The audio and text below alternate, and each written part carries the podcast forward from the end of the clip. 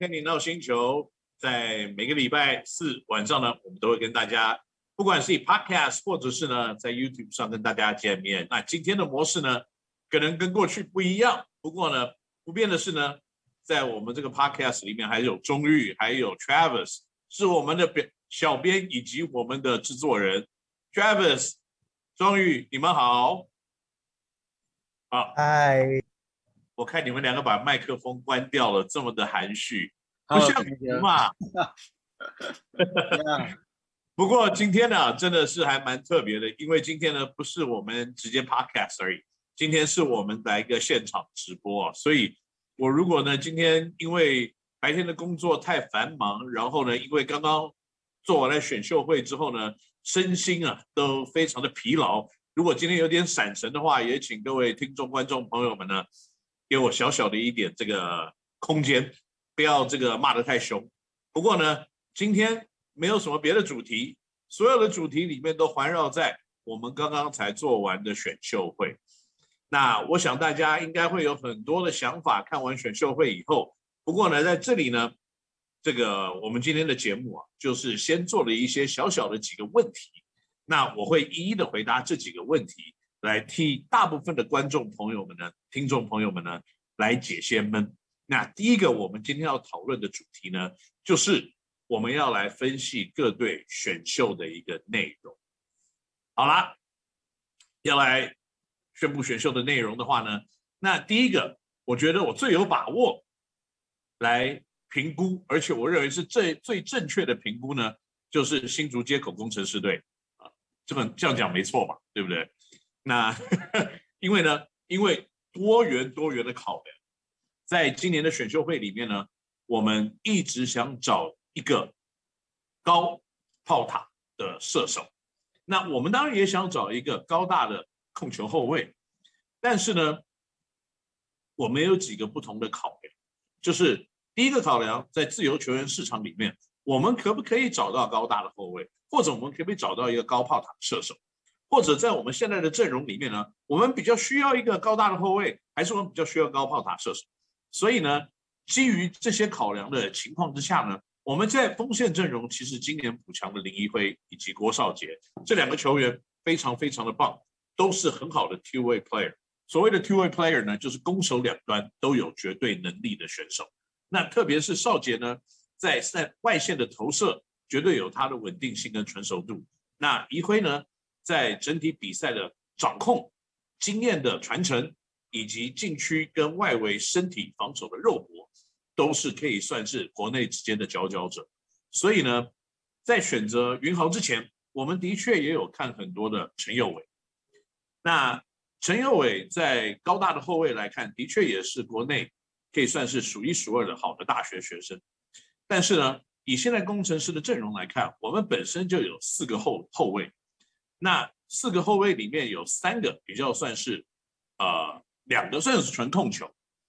那两个算是一二号，那算是一二号就是高国豪以及陈建恩。那可是以控球后卫的位置来看呢，小后卫真的没有办法拿捏比赛吗？我们的小后卫会占很多的上场时间吗？结果我们最后的评估是是的。我们的三个一二控球后卫的绝对会占到一号位置大部分的时间，所以如果我们选择了陈佑伟，他可能坐在板凳的时间来跟我们比较刁钻的小后卫来分享时间的机会会是比较少的，他坐了板凳的时间可能会比较多一点。那也不是说云豪来呢就马上可以挤压他前面的前辈，只是呢以稳定的高炮塔的射手来看呢。这个仍然是我们球队可能比较缺乏，所以工程师队在第一轮的第一顺位呢，也是 S 这个霹雳有史以来的第一个状元选秀签，我们就选择了朱云豪。那选择朱云豪之后呢，还会陆陆续续有很多的商品出现哦。如果有兴趣的可以买，工商服务一下，开玩笑。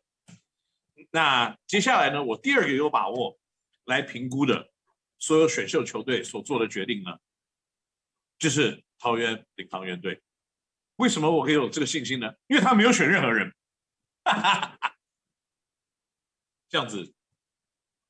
可以算是有点不切实际的、不负责任的评估吗？应该这样说，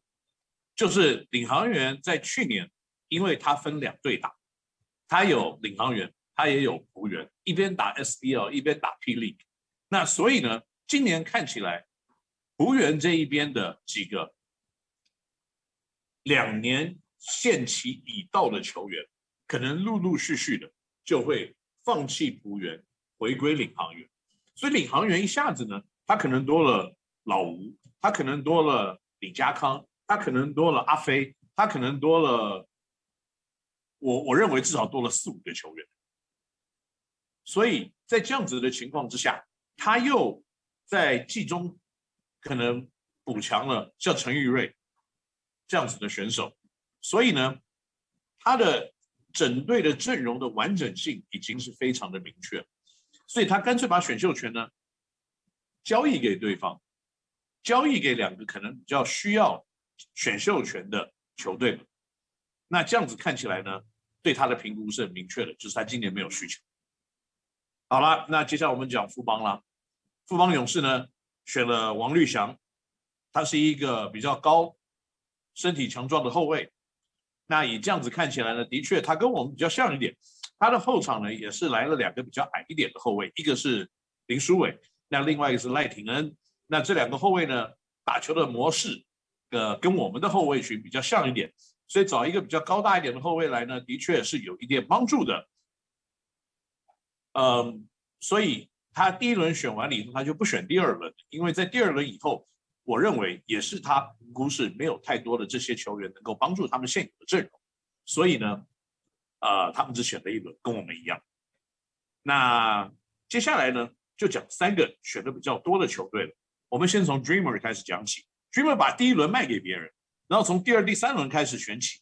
他选了这个王伟成跟王正源这两个人呢，我认为就是他可能认为。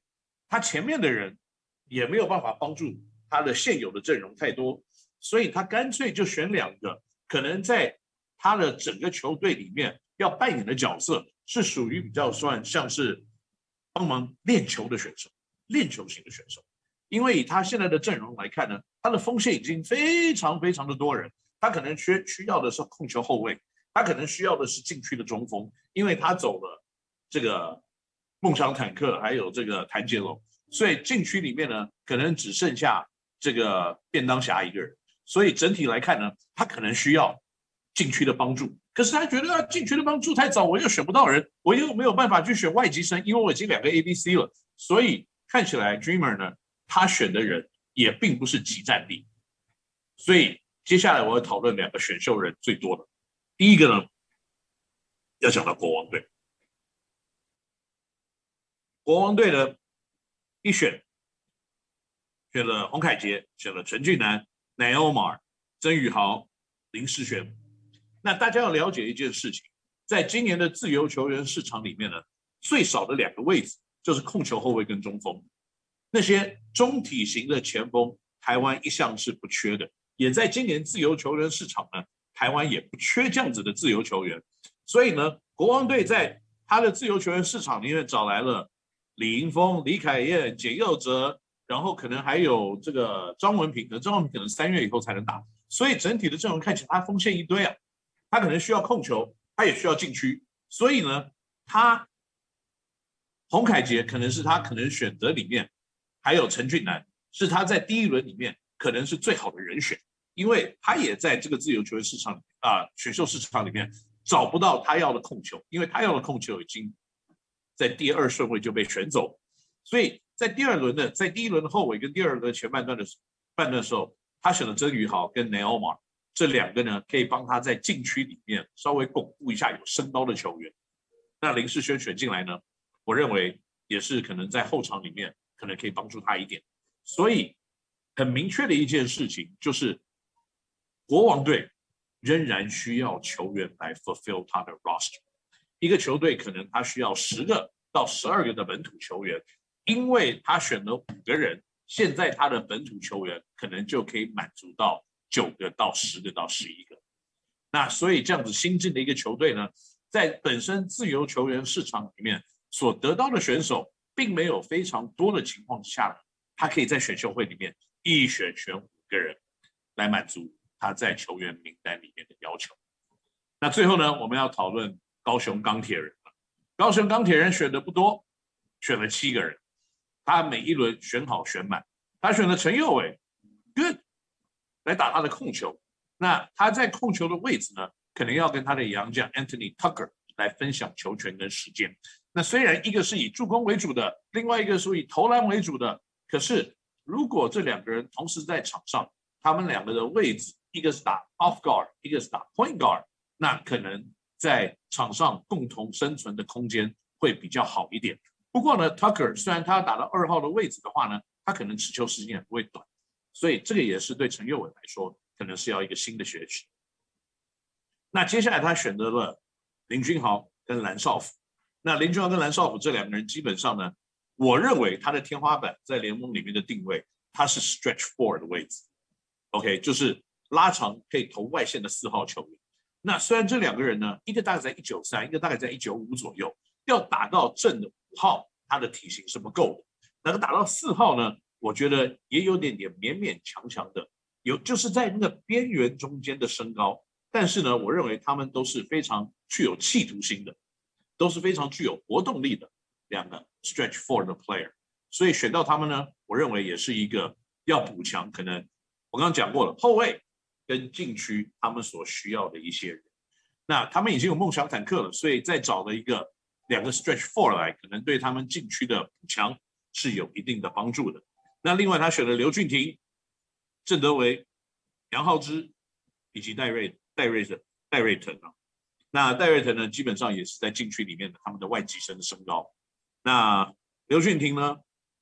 有非常好的天分，很能跑，很能跳，但是对篮球的判断。跟技巧面仍然需要多元的帮助。那钢铁人一选选七个人，跟他们现在手上该有的球员看起来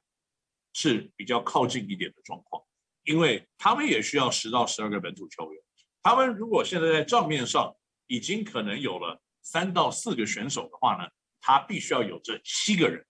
来补强他团队的阵容。所以呢，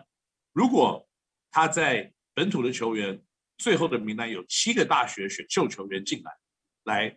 完成了他整个球队的组成的话呢，那我认为他的对抗性可能跟国王队比较起来，国王队可能还是略胜一筹。好了，以上就是我对于这一次选秀会里面呢各个球队所做出的选择，以及呢他最后选出的